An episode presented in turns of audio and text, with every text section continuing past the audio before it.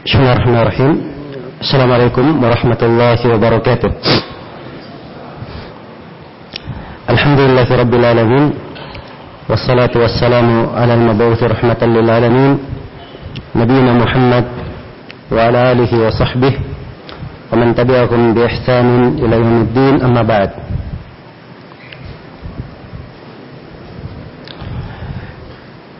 Baik.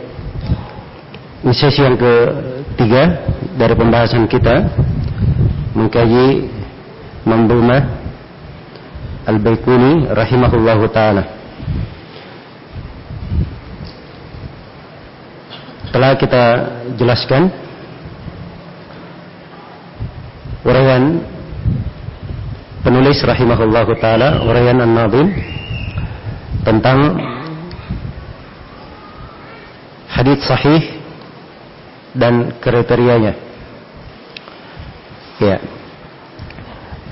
Dan telah kita simpulkan bahwa hadis yang sahih itu hadis yang terpenuhi padanya lima syarat. terpenuhi padanya lima syarat. Kata beliau awaluhas sahihu wa huwa. Yang pertama adalah hadis sahih yaitu apa yang bersambung isnaduhu walam yushadda aw yu'al.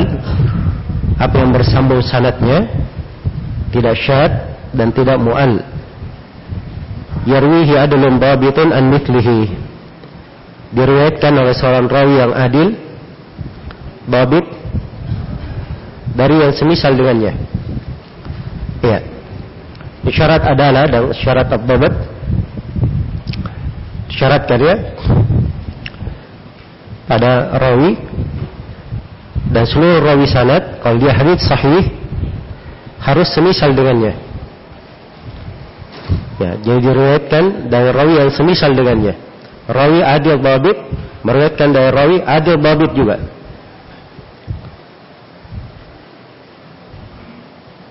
Mu'tamadun fi dhabtihi wa naqlihi dan kalimat semisal dengannya itu semisal dengannya dalam derajat hadis sahih. Iya. Karena itu beliau bahasakan dengan bahasa semisal. Karena derajat kesahihan bertingkat-tingkat. Derajat kesahihan bertingkat-tingkat. Iya. Ada hadis yang sangat sahih. Ada yang hadis yang sahih.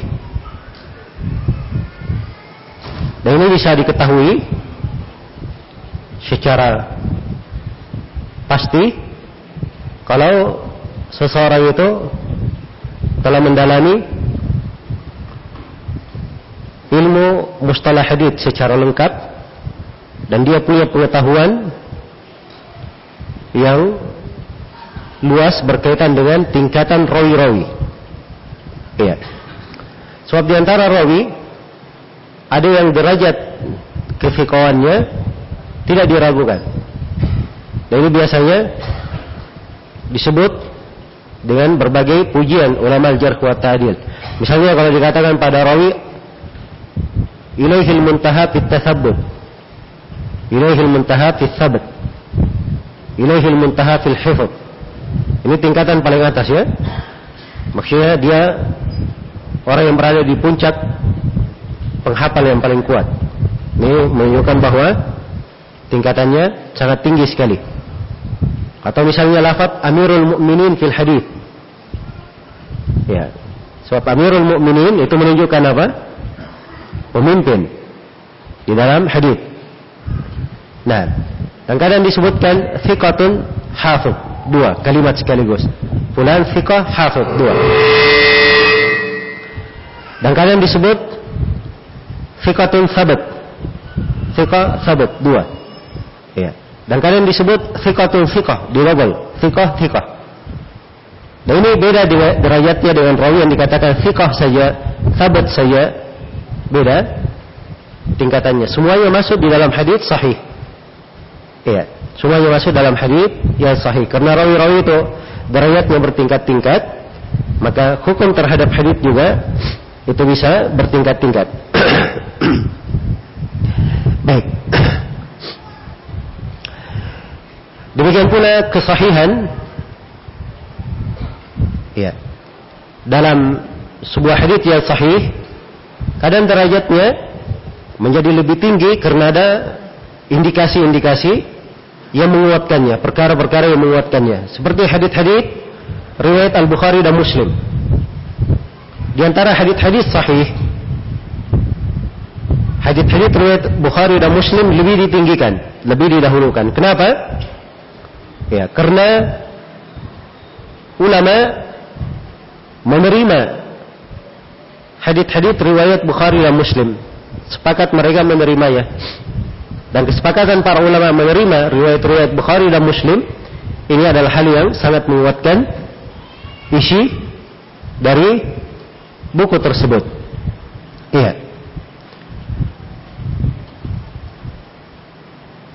Itu sebagian ulama mengatakan bahwa hadis yang sahih bertingkat-tingkat. Tingkatan yang pertama adalah hadis mutawatir. Hadis yang sifatnya mutawatir. Iya. Karena dia berasal dari banyak jalur periwayatan, banyak jalan, maka dia pun menjadi hadis yang paling kuat. Tingkatan yang dibawanya adalah hadis yang diriwayatkan oleh Imam Al-Bukhari dan Imam Muslim sekaligus. Jadi orang imam bersepakat di dalam meriwayatkannya.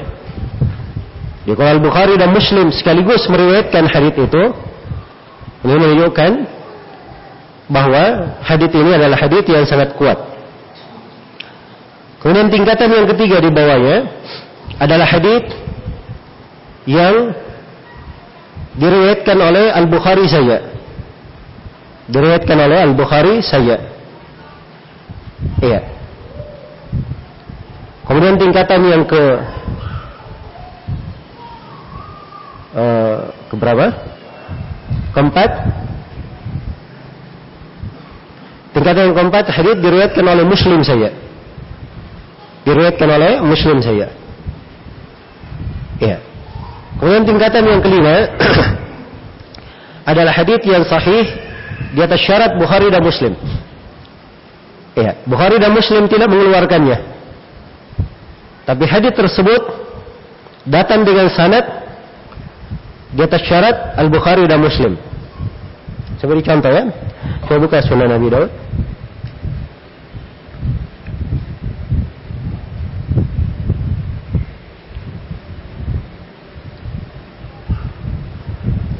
Ya.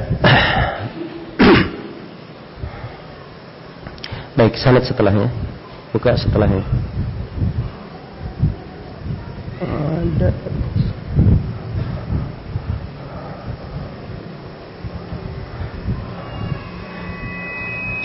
setelahnya lagi.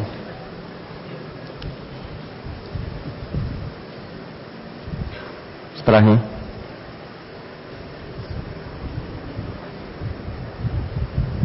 Baik ini saya perlihatkan ya sanad di Sunan Nabi Daud.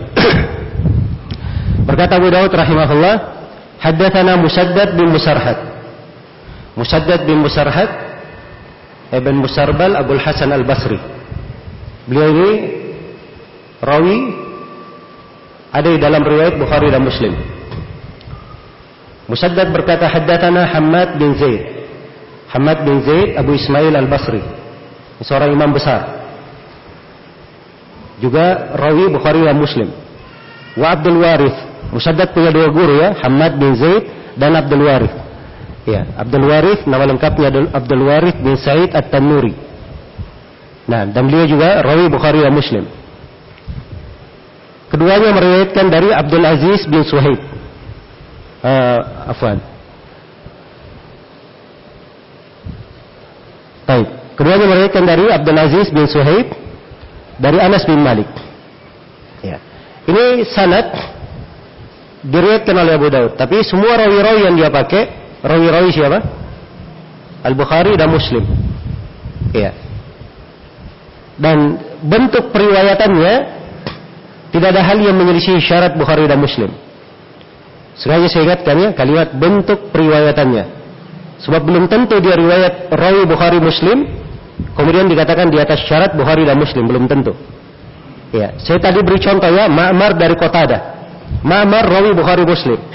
Qatada rawi Bukhari Muslim. Tapi kalau Ma'mar bersambung Qatada itu tidak di atas syarat Bukhari Muslim. Kenapa?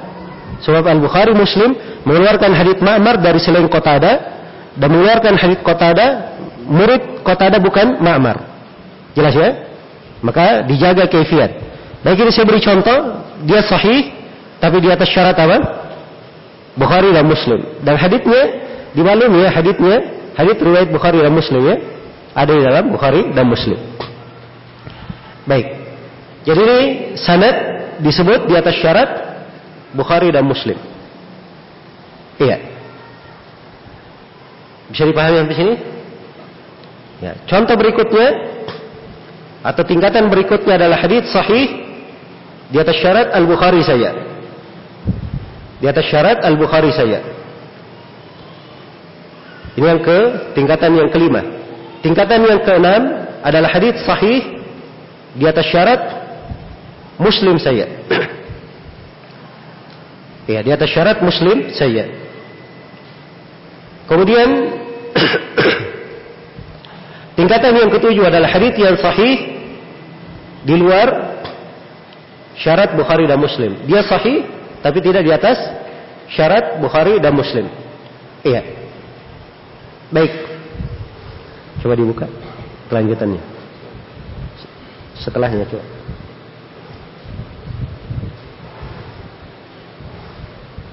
Terus. Terus. Terus. Terus. Terus. Terus. Terus. Benar. Terus. Ini beberapa hadis berlalu bersama kita. Banyak di riwayat Bukhari dan Muslim, ada di riwayat Bukhari atau Muslim saya dan ada hadis yang lemah. Karena itu saya lewat ya. Ya terus. Terus. Terus.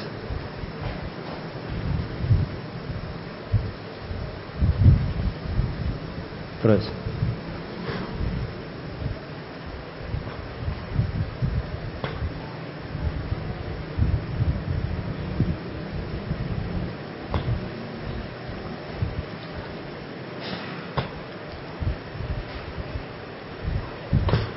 Baik, nggak apa-apa. Contoh ini.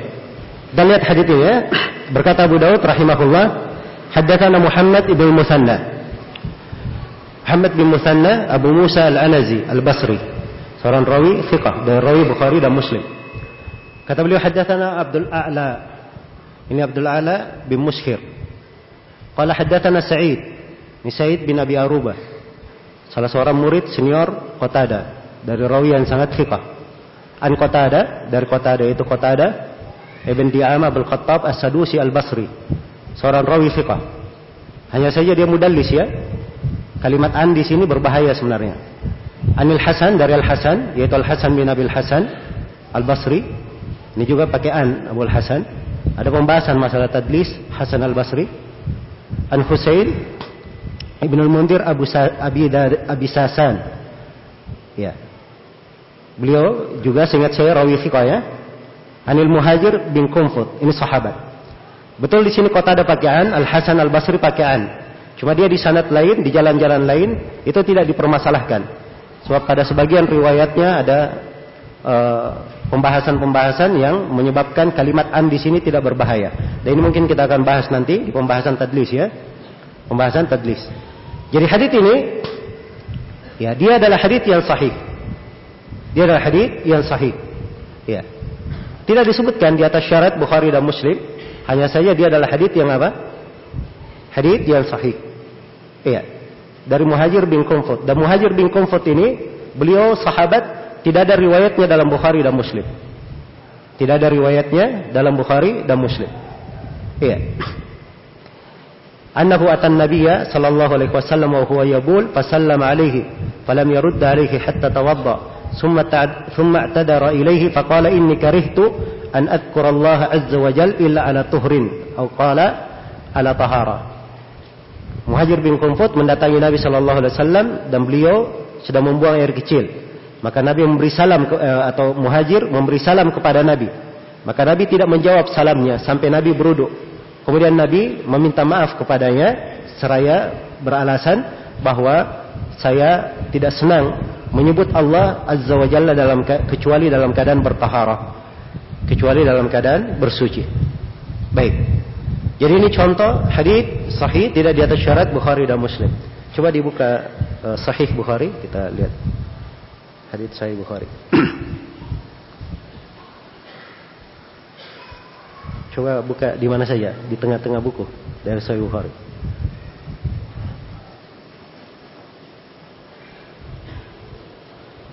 Enggak di jauh-jauh sedikit.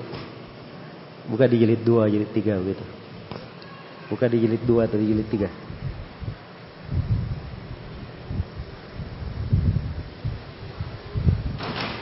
Ya baik.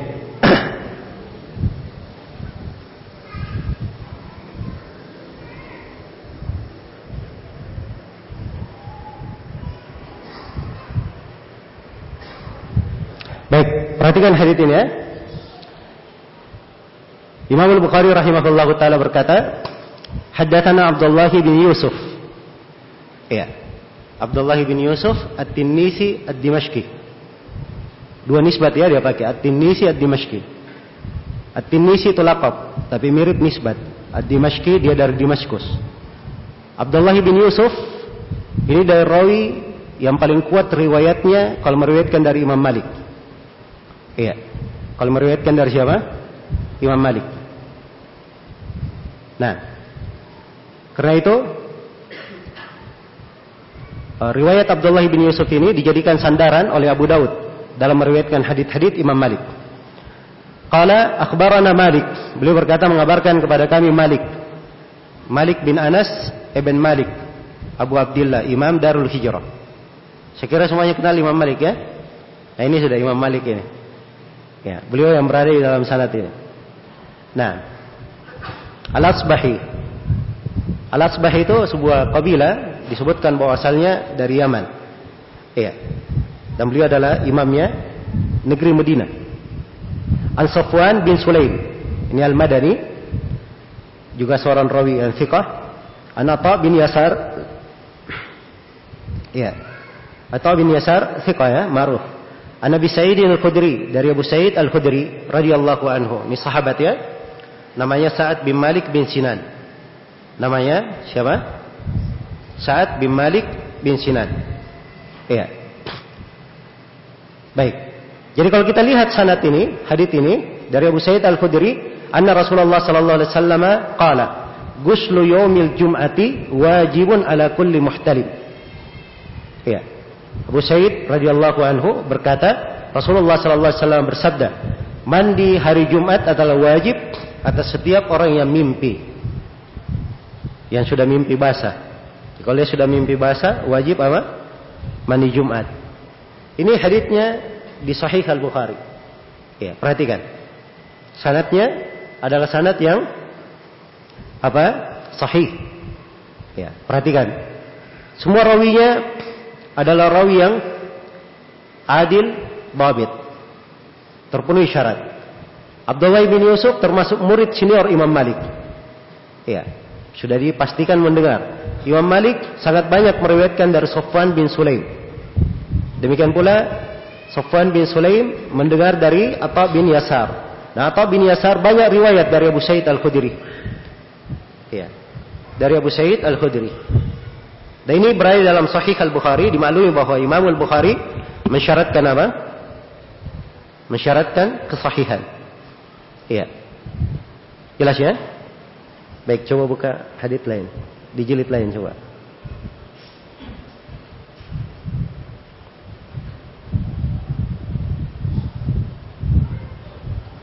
Coba halaman 150 gitu.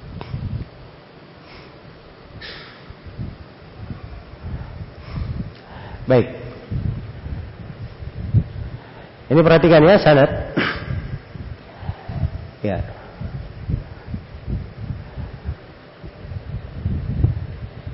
Berkata Imam Al-Bukhari rahimahullah ada babnya Kata beliau haddatsana Sulaiman bin Harb. Sulaiman bin Harb Al-Washihi. Ya, seorang rawi thiqah. Kata beliau haddatsana Hammad. Ini Hammad bin Salama. An Yahya bin Sa'id. Ya.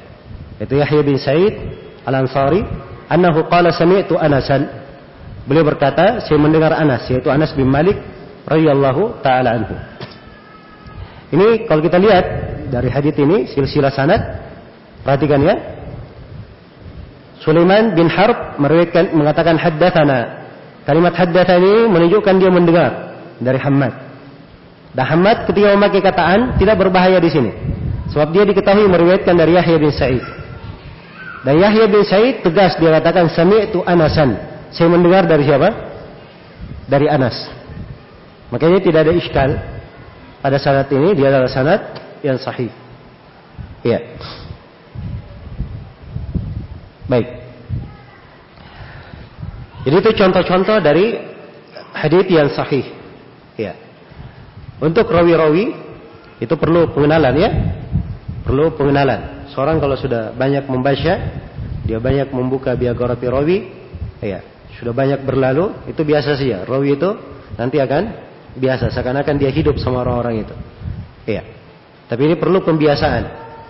Perlu pembiasaan. Sebab perawi perlu dikenal apa namanya, nisbatnya apa, kunianya apa. Kalau dia terkenal dengan kunyah, bagaimana cara menguraikan namanya? Dia meriwayatkan dari siapa saja? Ya. Baik. Selesai sudah ya contoh dari hadis sahih. Mungkin untuk pembahasan hadis sahih kita cukupkan sampai sini saja.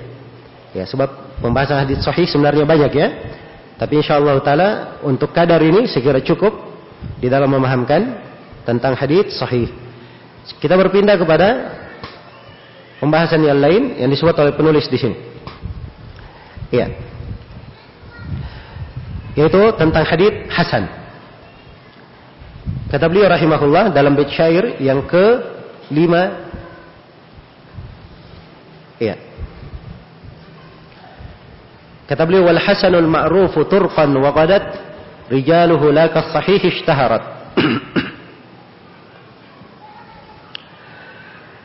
Berkata penulis rahimahullah, wal hasanu dan hadith hasan itu adalah al ma'rufu turqan. Dia adalah hadith yang dikenal jalur-jalur periwayatannya. Turqan, iya. Jama asalnya turuk ya, asalnya turuk. Roknya di domba. Ya, tapi mungkin karena uh, kofianya makanya dia disukun. Sebab kebanyakan uh, ulama yang mensyarah bait syair ini mereka sukun roknya. Iya. Jama dari torik. Torik artinya jalur, jalan periwayatan. Waqadat rijaluhu dan rawi-rawinya la sahih, tidak seperti rawi yang sahih. Ishtaharat. Seperti tidak seperti rawi yang sahih dalam masalah kemasyhuran. Iya. Baik. rijaluhu wagadat rijaluhu. Ya, asal katanya wagadat rijaluhu ishtaharat la kasahih. Rawi-rawi yang adalah rawi yang masyhur tidak seperti hadits sahih. Iya, rawi hadits yang sahih. Baik. Di sini Al-Baikuni rahimahullah membawakan definisi tentang hadits hasan membawakan definisi tentang hadith hasan. Dan hadith hasan ini dalam mendefinisikannya ini termasuk perkara yang agak rumit. Kenapa? Karena hadith hasan berada antara hadith sahih dan hadith dhaif. Ya. Bisa dibayangkan ya antara hadith sahih dan hadith apa? Dhaif. Ya. Sepintas selalu orang memandangnya bisa masuk ke dalam hadith yang sahih, bisa masuk ke dalam hadith yang apa? Hadith yang baik. Karena itu dalam mendefinisikan hadith hasan, beraneka ragam ucapan para ulama di dalamnya. Sampai sebagian ulama, iya, menganggap bahwa sulit memberi kaidah tetap dalam hadis hasan ini. Iya. Sampai Imam Ad-Dhahabi di dalam Al-Muqidhah beliau berkata, "Tsumma la tatma' bi anna lil hasani qaidatan tandariju kullu al-ahadith al-hisan fiha." Fa ana ala iyasin min dhalik. Kata Imam Ad-Dhahabi, ya, kamu jangan tamak untuk mengetahui ingin mendapatkan sebuah kaidah yang seluruh hadith hasan kamu masukkan di dalamnya. Kata Imam Dhahabi, saya putus asa untuk mencari kaidah yang seperti itu. Iya. Karena ini agak sulit, pembahasan yang sulit. Ya, dan di sini penulis rahimahullah mendefinisikan mendefinisikan hadith hasan. Ya, beliau ambil dari ibarat Imam Al-Khattabi rahimahullahu taala. Iya.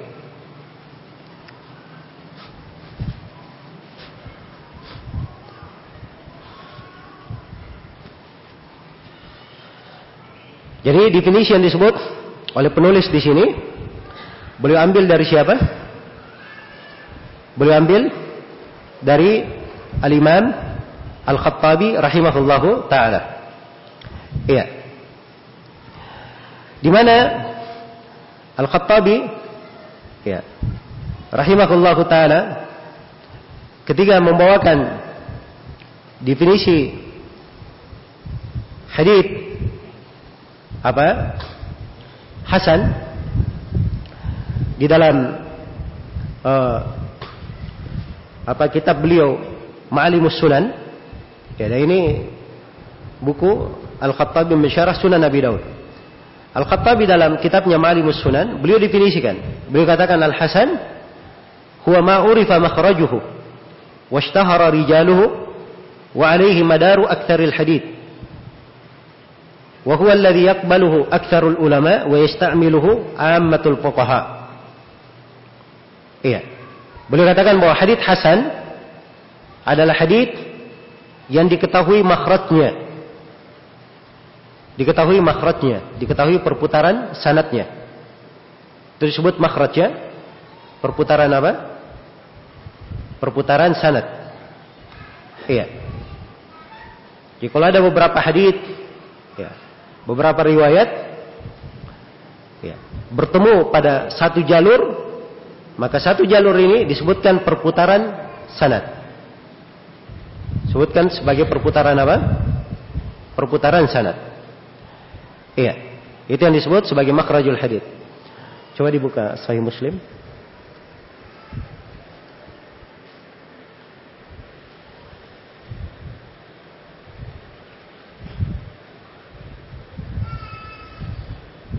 Terus coba ke halaman 100 ini.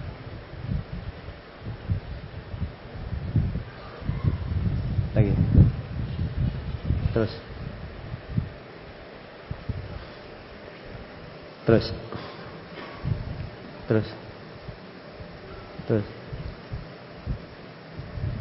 Terus. Terus.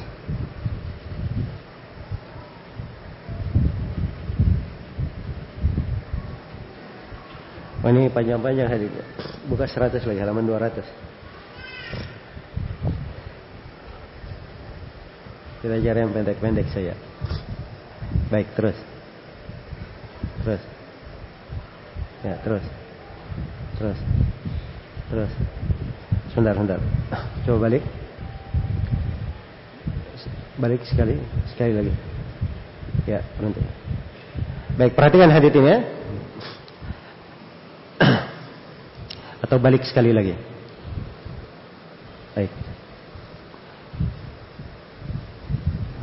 Uh, baik. Berkata Imam Muslim rahimahullahu taala, haddatsana Khalaf bin Hisham.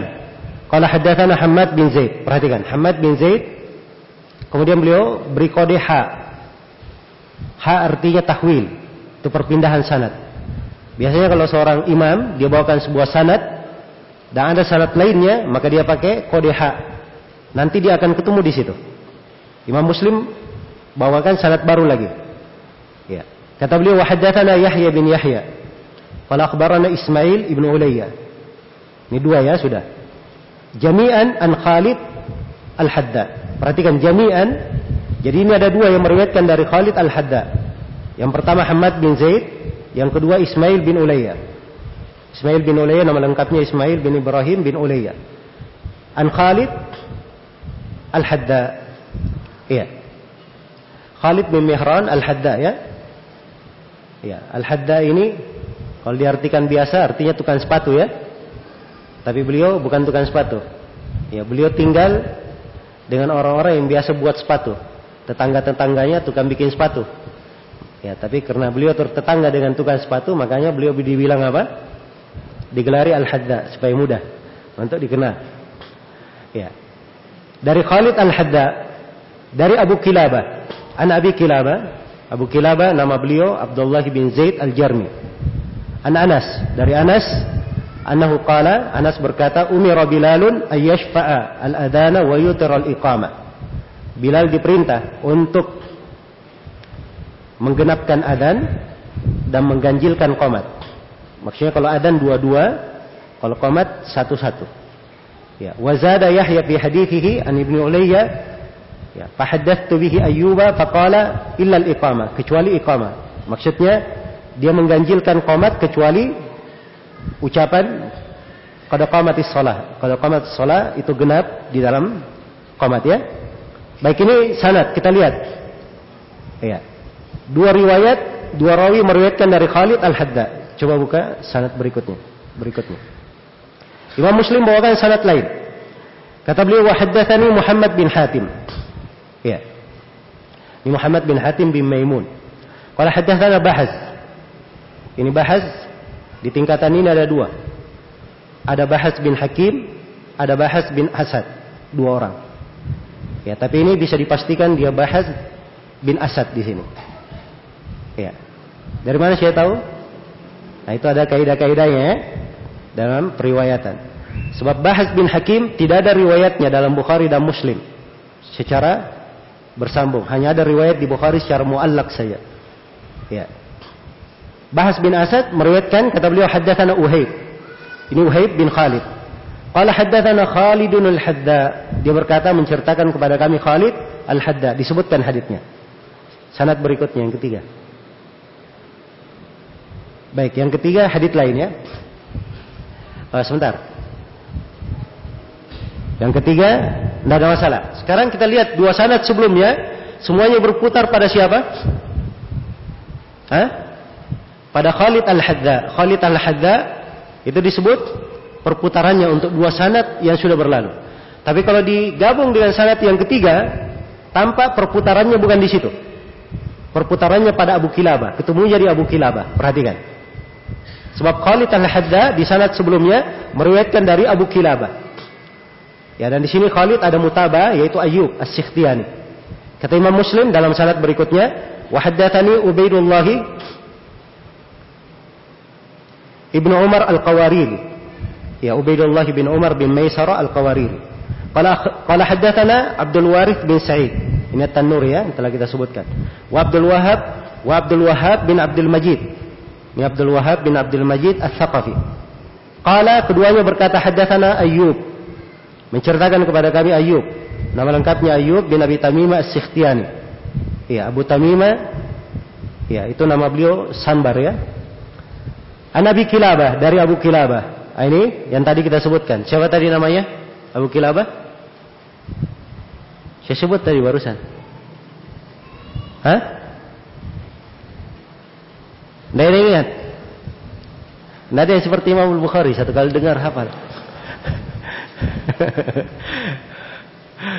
Baik. Abu Kilabah Abdullah bin Zaid Al-Jarmi. An Anasin dari Anas, ya qala umira Bilalun ayyashfa al-adzan wa yutir al-iqamah. Maka sekarang dikatakan bahwa makhrajul hadid, perputaran hadid pada siapa? Pada Abu Kilabah. Nah, sekarang kita kembali ke ucapan Al-Khattabi. Ya, Al-Khattabi berkata bahwa hadith Hasan itu ma'urifa makhrajuhu, makhrajnya dikenal. Ya, perputarannya dikenal. Jadi seperti makhraj-makhraj seperti ini, ya kalau dia dikenal, nah itu ciri dari ada hadith apa? Hadith Hasan. Nah ini sebenarnya bukan ciri hadith Hasan saja, dia juga ciri hadis sahih. Hanya saya ada perbedaannya nanti akan diterangkan oleh Al-Khattabi. Kemudian kata beliau washtahara rijaluhu dan rawi-rawinya masyhur. Rawi-rawinya masyhur. Ya. Mungkin ada yang berkata, rawi-rawi hadis sahih lebih masyhur lagi. Kan begitu? Jadi apa bedanya hadis hasan dengan hadis sahih dalam definisi Al-Khattabi? Ini memang kritikan-kritikan ya terhadap definisi beliau. Hanya saja kalimat syuhra itu ya itu di, disebut oleh Ibnu Rajab dan selainnya itu istilah di kalangan ahli hadis. Kalau dikatakan masyhur itu untuk derajat hadis hasan. Untuk derajat hadis apa? Hadis hasan. Baik. Itu asal penggunaan ya, walaupun uh, rawi yang dia adalah rawi hadis sahih ya bisa lebih terkenal daripada itu. Kemudian kata beliau alaihi madaru aktsaril hadith. Ya, dan di atasnya perputaran kebanyakan hadith. Wa huwa alladhi yaqbaluhu aktsarul ulama. Dan ini yang diterima oleh kebanyakan ulama. Wa yasta'miluhu ammatul fuqaha dan diamalkan oleh kebanyakan ahli fikih. Iya. Ini ucapan-ucapan dari Al-Khattabi sebagiannya ada kritikan ya. Tapi saya di sini tidak ingin memperpanjang sebab ini apa pendahuluan. Jadi definisi Al-Khattabi secara umum Beliau ingin mengarah mendefinisikan untuk hadith hasan lidatihi. Berkaitan untuk hadith hasan pada zatnya. Iya. Dan ini secara bagus sudah sudah mendekati ya apa yang disebut dengan hadith hasan tersebut. Baik. Ada definisi lain yang juga terkenal yaitu definisi Imam At-Tirmidzi rahimahullah. Definisi dari siapa? Imam At-Tirmidzi. Iya. Imam At-Tirmidzi rahimahullahu taala berkata tentang hadis hasan yakunu fi isnadihi man yuttahamu bil kadhib wa la yakunu al hadithu shaddan wa yurwa min ghairi wajhin nahwa dhalik ya dia adalah setiap hadis yang diriwayatkan di dalam sanadnya tidak ada rawi yang dituduh berdusta tidak rawi yang dituduh berdusta. Dan hadit itu bukan hadit yang syad. Bukan hadit yang syad. Bersendirian dalam riwayat atau ada keganjilan padanya. Wa yurwa min wajihin dhalik. Dan diriwayatkan dari jalur yang semisal dengan itu. Ya. Baik. Jadi sini Imam Tirmidzi memberikan tiga kriteria untuk hadit hasan. Yang pertama dia hadith. Kalau ada kelemahan, kelemahannya tidak sampai ke derajat rawinya dituduh berdusta. Iya. Kelemahannya tidak membawa rawi itu ke derajat dituduh berdusta. Sebab tingkat kelemahan berbeda-beda ya. Maka kelemahan yang dimaksud oleh Tirmi di sini kelemahan yang ringan saja. Seperti kalau rawinya sayyul hifat, jelek hafalannya. Atau kalau rawinya tersebut Sodukun yukhtiu kathiran. Dia soduk tapi banyak keliru. Ya. Misalnya. Nah. Demikian pula. Ini kalimat soduk yukhtiu kathiran. Ini di pembahasan hadith bisa dikuatkan ya. Beda kalau dia yukhtiu kathiran tidak kalimat soduknya misalnya. Ini kadang ada perbedaannya. Baik. Kemudian seperti seorang rawi sodukun yahim. Dia soduk tapi banyak apa namanya keliru. Iya. Nah, seperti rawi dikatakan dia salih. Iya, atau rawi dikatakan dia syekh. Itu di istilah jar kuat tadil kalau dikatakan si fulan syekh itu dia di tingkatan dhaif, lemah tapi haditsnya bisa dijadikan sebagai pendukung. Bisa dijadikan sebagai apa? Sebagai pendukung. Iya. Beda ya dengan istilah syekh di masa sekarang ya. Sebab penggunaannya di masa sekarang iya di sebagian masyarakat kadang syekh adalah orang yang dikenal dengan apa? Keilmuan. Kadang syekh adalah orang yang dituakan. Ya. Tapi kadang di sebagian tempat penggunaan syekh lebih luas daripada itu. Ya, siapa saja dipanggil syekh kadang. Baik kalau orang hidup di Timur Tengah sana, ya. Kalimat syekh itu terlalu luas digunakan. Jelas ya? Sampai sebagian orang dari luar Saudi pernah masuk. Ya, dia punya ilmu, tapi dipanggil oleh orang sebagai syekh. Maka dia merasa berat dengan panggilan tersebut.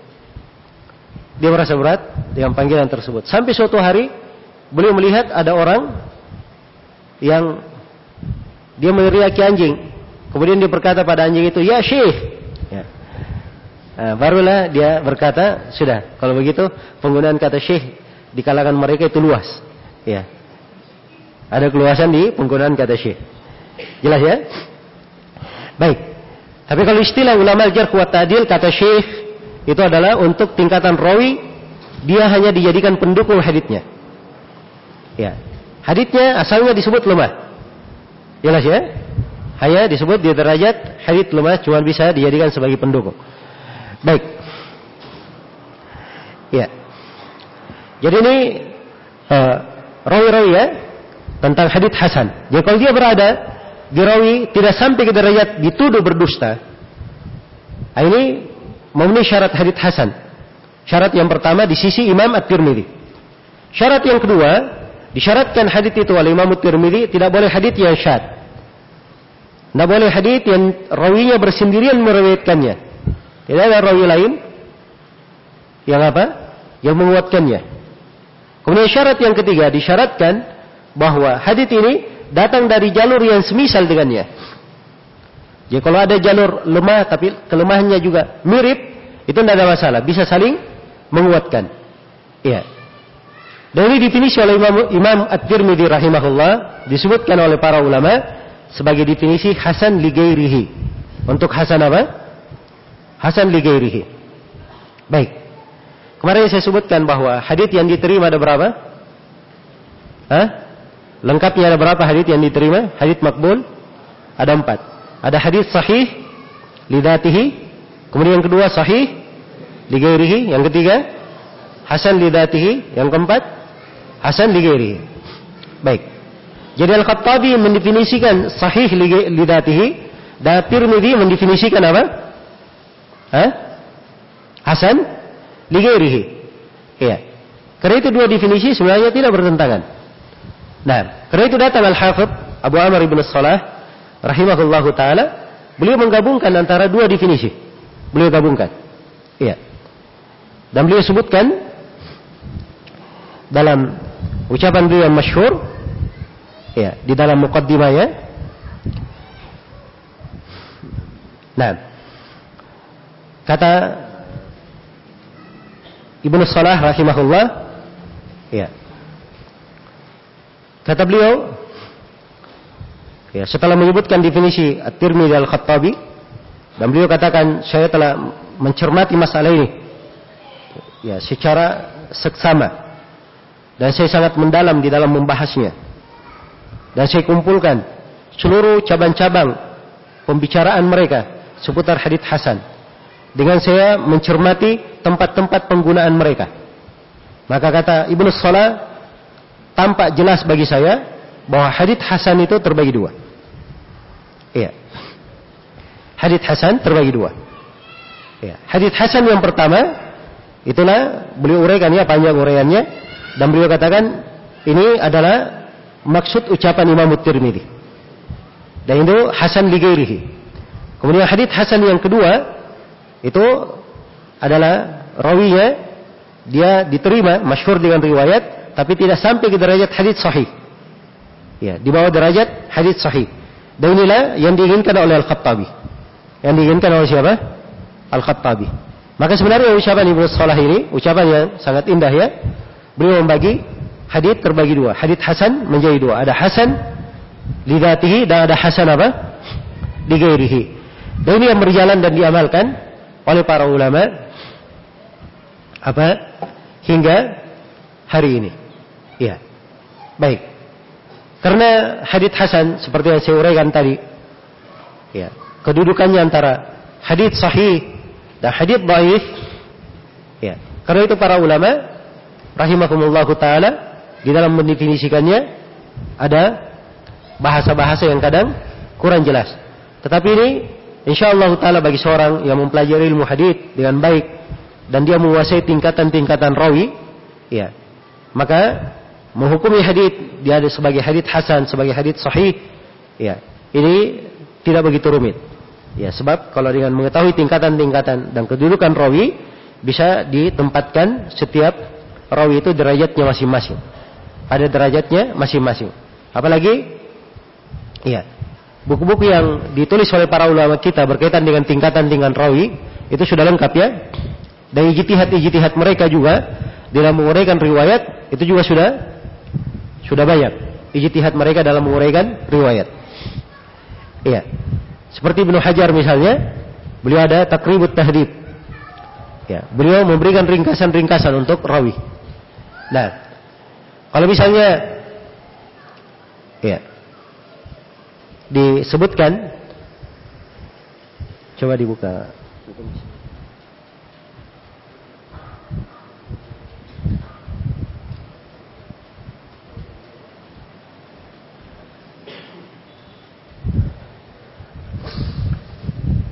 Baik.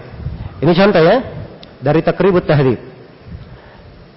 Ubaidullah bin Umar bin Maisarah Al-Qawariri, Abu Said Al-Basri, Nazil Baghdad. Nah, Al-Qawariri ini maulahum ya, wala. Al-Qawariri walanya. Al-Basri ini negerinya. Nazil Baghdad maksudnya dia akhirnya tinggal di Baghdad. Dia tinggal di Baghdad. Baik. Disebutkan lahirnya. Lahir tahun berapa? 150 Hijriah. Takriban kira-kira diperkirakan. Nah, tabakatnya di tabakat ke-10. Ini ada tingkatan-tingkatan rawi ya, mengenal tabakat. Ya. Baik. Tapi ini tabakat ke-10 ini tabakat lebih mendetail lagi ya. Mendetail. Dan mungkin berbeda ijtihad dalam hal itu. Tapi kalau seorang sudah terbiasa melihat rawi, terbiasa, dia kadang tidak terlalu apa namanya penting kepada apa yang disebut oleh Ibnu Hajar di sini. Wafatnya tahun 235 Hijriah, alal asah. Menurut pendapat yang paling kuat. Ya, meninggalnya di Baghdad. Rawalahu kha mim dal sin. Yang meriwayatkan haditnya adalah Bukhari, Muslim, Abu Daud dan Nasai. Maksudnya rawalahu itu hadit orang ini itu ada di dalam riwayat Bukhari, Muslim, Abu Daud dan Nasai. Tapi belum tentu Bukhari dan Muslim atau Abu Daud langsung meriwayatkan dari itu belum tentu. Tapi maksudnya haditsnya ada di situ. Jelas ya? Tingkatannya kalau menurut Ibnu Hajar thiqatun sabat. Ini ucapan Ibnu Hajar ya? Ya.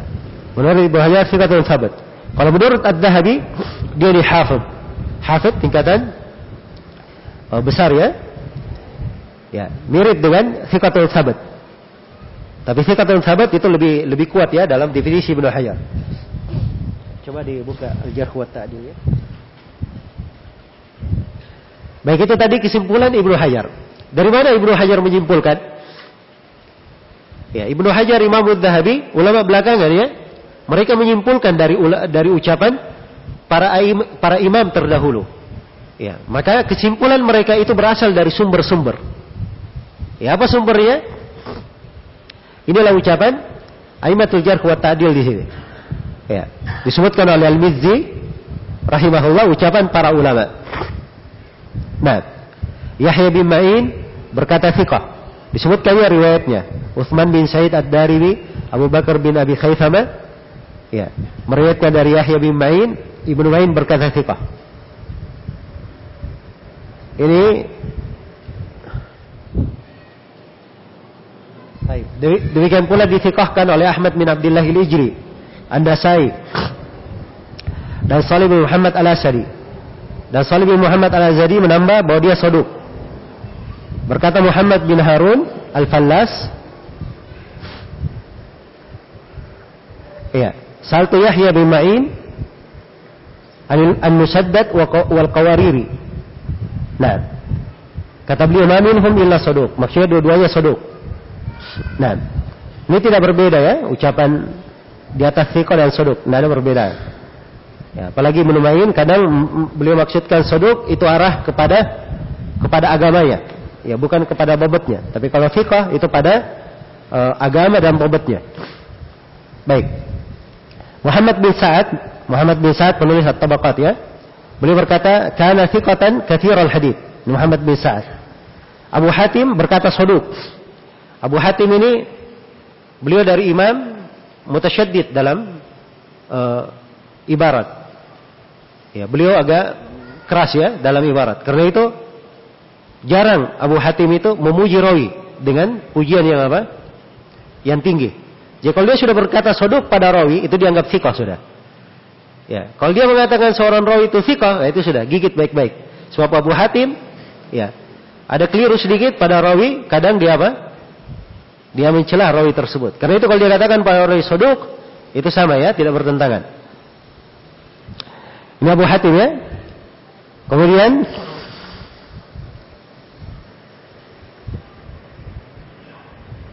Baik ini Ahmad bin Sayyar. Ini rekan Imam Muslim ini. Ahmad bin Sayyar. Dia mengatakan soduk. Uh, baik. Ini tingkatan tinggi ya. Ahmad bin Sayyar berkata, Lam ara fi jami'i man ra'aitu. Mithla musaddad bil Basrah wal qawariri bi Baghdad wa sadaqa bi ma'ruf. Iya. Kata Ahmad bin Sayyar, saya tidak pernah melihat dari rawi yang pernah saya jumpai ada yang seperti Musaddad di Basrah dan Qawariri di Baghdad dan Sadaqah ini Sadaqah Ibnu Al-Fadl di Maru. Al-Marwazi ya. Baik. Kemudian ini Salih bin Muhammad. Ya. Salih bin Muhammad Jazarah. Ya, beliau berkata, Al-Qawariri asbat min Az-Zahrani wa ashhar wa a'lam bi hadith Al-Basrah. Ini pujian sangat apa namanya menunjukkan hafalannya yang sangat kuat ya.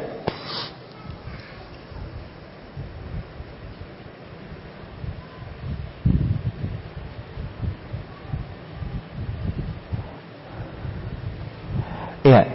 Dan ini Ahmad bin Yahya Sa'lab berkata saya mendengar dari Ubaidullah Al-Qawariri ya, 100 ribu hadith. Ya, menunjukkan luasnya hafalan dia. Sampai menghafal 100 ribu hadith. Baik. Terus, Pak.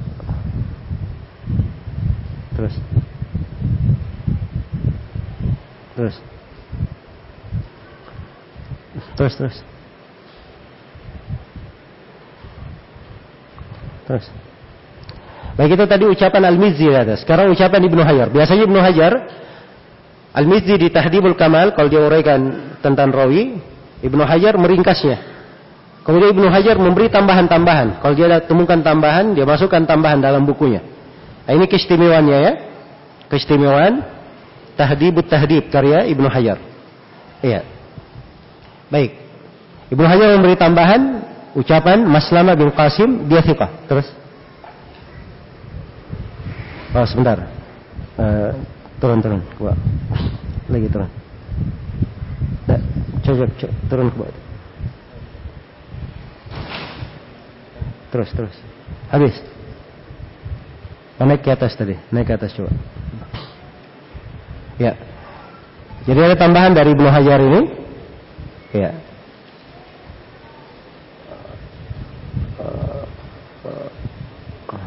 Terus. Ya.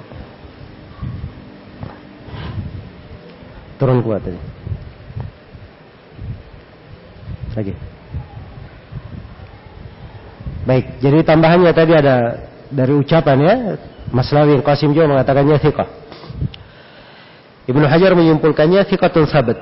Ya ucapan Ibnu Hajar dan Dahabi mirip ya, mendekati. Ya. Jadi memang mereka menyimpulkan dari ucapan para aimah. Dari ucapan para aimah. Jadi sekali lagi keberadaan rawi itu dengan mengetahui tingkatannya, kadarnya, nah di situ bisa diukur dia haditnya derajatnya di mana. Derajatnya di mana. Baik.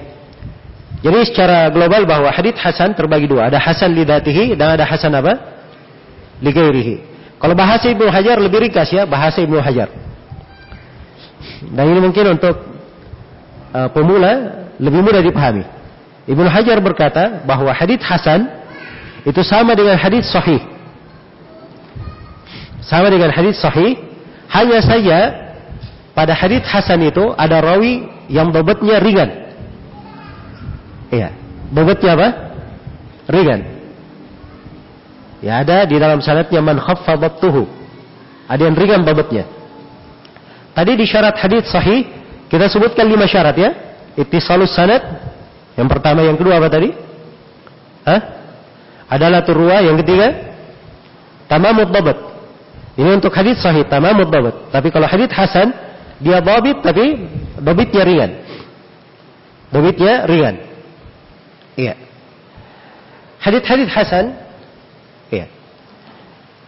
Itu uh, bisa dilihat dengan tingkatan rawi-rawi ya. Iya. Dan di dalam Sahih Al Bukhari dan Sahih Muslim sebenarnya ada hadis yang sanadnya hasan, rawi-rawinya hasan al hadis. Hanya saja hanya saja ya karena para ulama menerima hadis ini ya dengan penerimaan maka sebagian ulama menganggapnya sebagai hadis yang apa? Hadis yang sahih. Ya walaupun dari sisi sanad dia dihukumi sebagai hadis yang hasan. Seperti riwayat Al-Ala bin Abdurrahman. Ya, banyak ya riwayat Al-Ala bin Abdurrahman di dalam sahih Muslim. Nah, tapi di luar sahih Muslim ya itu hanya dihasankan saja hanya dihasankan. Jelas ya? Tapi kalau di luar Sahih Muslim tidak boleh dikatakan ini hasan di atas syarat Muslim tidak. Sebab Imam Muslim ketika memasukkan hadits Ala bin Abdurrahman di dalam sahihnya, dia menyaring hadits-hadits itu. Ya, dan kita bukan Imam Muslim bisa menyaring seperti beliau. Jelas ya? Sehingga di luar sahih kita katakan bahwa ini hadits hasan di atas syarat Muslim. Baik. Jadi ini kadang dari hal-hal yang uh, detail ya di dalam masalah syarat Bukhari dan Muslim. Kadang banyak orang yang tidak mengetahuinya.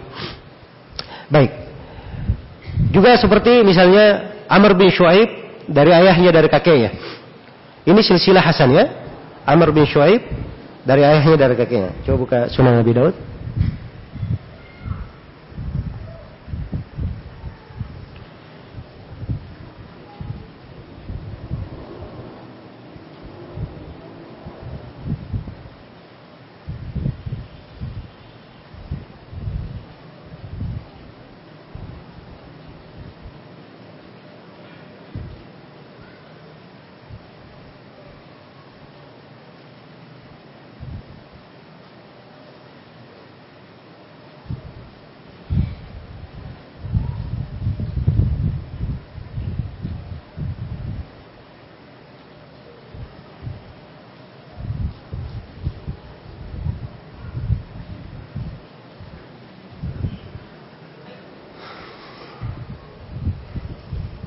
Ya, baik.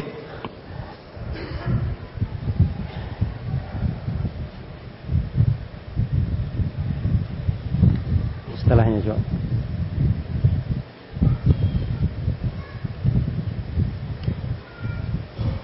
Setelahnya.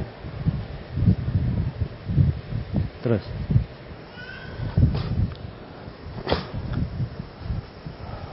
Terus.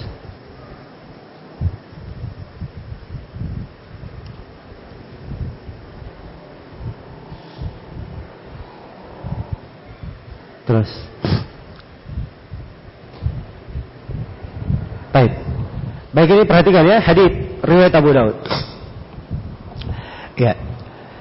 Imam Abu Daud rahimahullah berkata haddatsana Muslim bin Ibrahim. Ini Muslim bin Ibrahim Al-Farahidi. Ya, seorang rawi thiqah. Beliau berkata haddatsana Ali bin Al-Mubarak. Ali bin Al-Mubarak juga rawi thiqah ya an, an Husain al-Muallim. Ini sudah berlalu kemarin ya. Berlalu atau belum ini Husain al-Muallim? Husain bin siapa saya sebut? Hah? Husain bin Dakwan al-Muallim. Thiqah dari rawi Bukhari dan Muslim. An Amr bin Shu'aib dari Amr bin Shu'aib, an abihi dari ayahnya, dari kakeknya. Ya, Amr bin Shu'aib nama lengkapnya Amr bin Shu'aib bin Muhammad bin Abdillahi bin Amr bin As. Iya. Amr bin Shu'aib, sekali lagi Amr bin Shu'aib bin Muhammad bin Abdullahi bin Amr bin As. Jadi Amr bin Shu'aib meriwayatkan dari ayahnya. Siapa nama ayahnya? Syuaib atau Muhammad? Hah? Ya. Bukan Syuaib ya, maksudnya di sini ayahnya bukan ayahnya Amr, tapi ayahnya si Syuaib. Jelas ya? Kalau ayahnya si Syuaib berarti siapa? Muhammad. Hati-hati ya. Sebab kalau dikatakan Syuaib di sini terputus sanatnya. Sebab Syuaib tidak mendengar dari Abdullah bin Amr bin As. Dari kakeknya, kakeknya ini Abdullah bin Amr bin As, sahabat mulia. Iya. Dari seorang sahabat cerdas ahli ibadah dan ahli strategi. Radhiyallahu anhu. Annahu qala Abdullah bin Amr bin As berkata, Raitu Rasulullah sallallahu alaihi wasallam yusalli hafiyan wa muntailan. Saya melihat Rasulullah sallallahu alaihi wasallam salat dalam keadaan bersendal, eh, dalam keadaan tidak bersendal dan dalam keadaan memakai sendal. Iya. Baik. Jadi ini hadis dihasankan karena Amr bin Shuaib ini iya. Ini derajat haditnya adalah di derajat hadit hasan. Di derajat hadit hasan. Jelas ya? Baik. Jadi ini di antara contoh-contoh bagaimana seorang itu mengenal ya hadit hasan.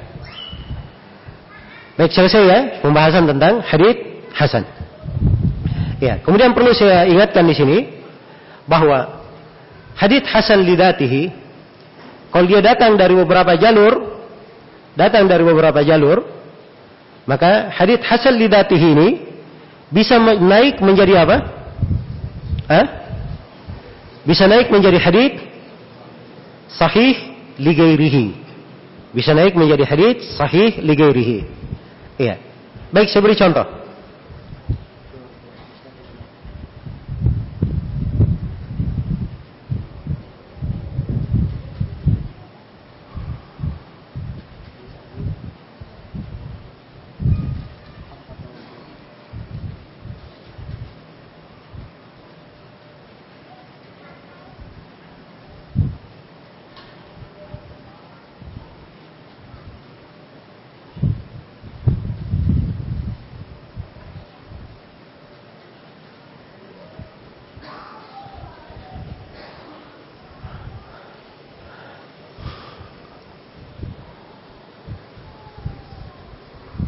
Coba setelahnya. Nah, ini perhatikan ya, hadits ini. Ya. Berkata Imam Ahmad rahimahullah, haddatsana Hajjat. Ya, perhatikan ya ucapan saya. Saya bilang berkata Imam Ahmad rahimahullah, haddatsana Hajjat. Saya tidak baca Abdullah Abi. Ya. Sebab ini di buku penulisannya begitu. Abdullah Abdullah bin Ahmad. Abi beliau berkata menceritakan kepadaku ayahku yaitu siapa? Ahmad bin Hambal. Jadi kalau sanatnya Imam Ahmad dari sini dari Hajjat langsung. Jelas ya? Nah, ini cara membaca musnad Imam Ahmad. Dan banyak buku riwayat seperti itu. Sebab buku-buku para ulama diriwayatkan dengan riwayat. Yang meriwayatkan dari Imam Ahmad, buku musnad adalah anaknya Abdullah. Yang meriwayatkan dari Abdullah, Abu Bakar Al-Qati'i. Ada lagi rawi namanya Abu Bakar Al-Qati'i. Jelas ya? Dan di dalam Musnad Imam Ahmad ada hadith-hadith riwayat Abdullah, ada hadith-hadith riwayat Abu Bakar Al-Qati'i. Ya, ada kebanyakannya adalah hadith riwayat Imam Ahmad. Cara memisahkannya gampang. Kalau dia riwayat Imam Ahmad berarti ada kata Abi atau Ahmad di sini. Kalau dia riwayatnya Abdullah, berarti Abdullah meriwayatkan dari selain Imam Ahmad. Abdullah langsung haddatsana siapa? Itu berarti tambahannya siapa? Abdullah bin Ahmad. Nah ini di dalam takhrij biasanya kita sebut dikeluarkan oleh Abdullah bin Ahmad di dalam Zawaid al-Musnad. Di dalam Zawaid Musnad. Biasanya begitu. Abu Bakar al-Qati'i punya beberapa tambahan di dalam Musnad, sekitar enam tambahan begitu. Ya, tidak banyak. Ada sekitar enam. Iya. Dan itu subhanallah punya kisah ya, kisah menarik. Ya, pernah ditanyakan kepada Syekh bin Bas rahimahullah Apakah Al-Qati'i punya tambahan di dalam musnad Imam Ahmad? Maka Syekh bin Bas mengirim surat ke Syekh Al-Albani. Agar supaya beliau melacak hal tersebut. Maka Syekh Al-Albani membaca musnad Imam Ahmad dari awal sampai akhir.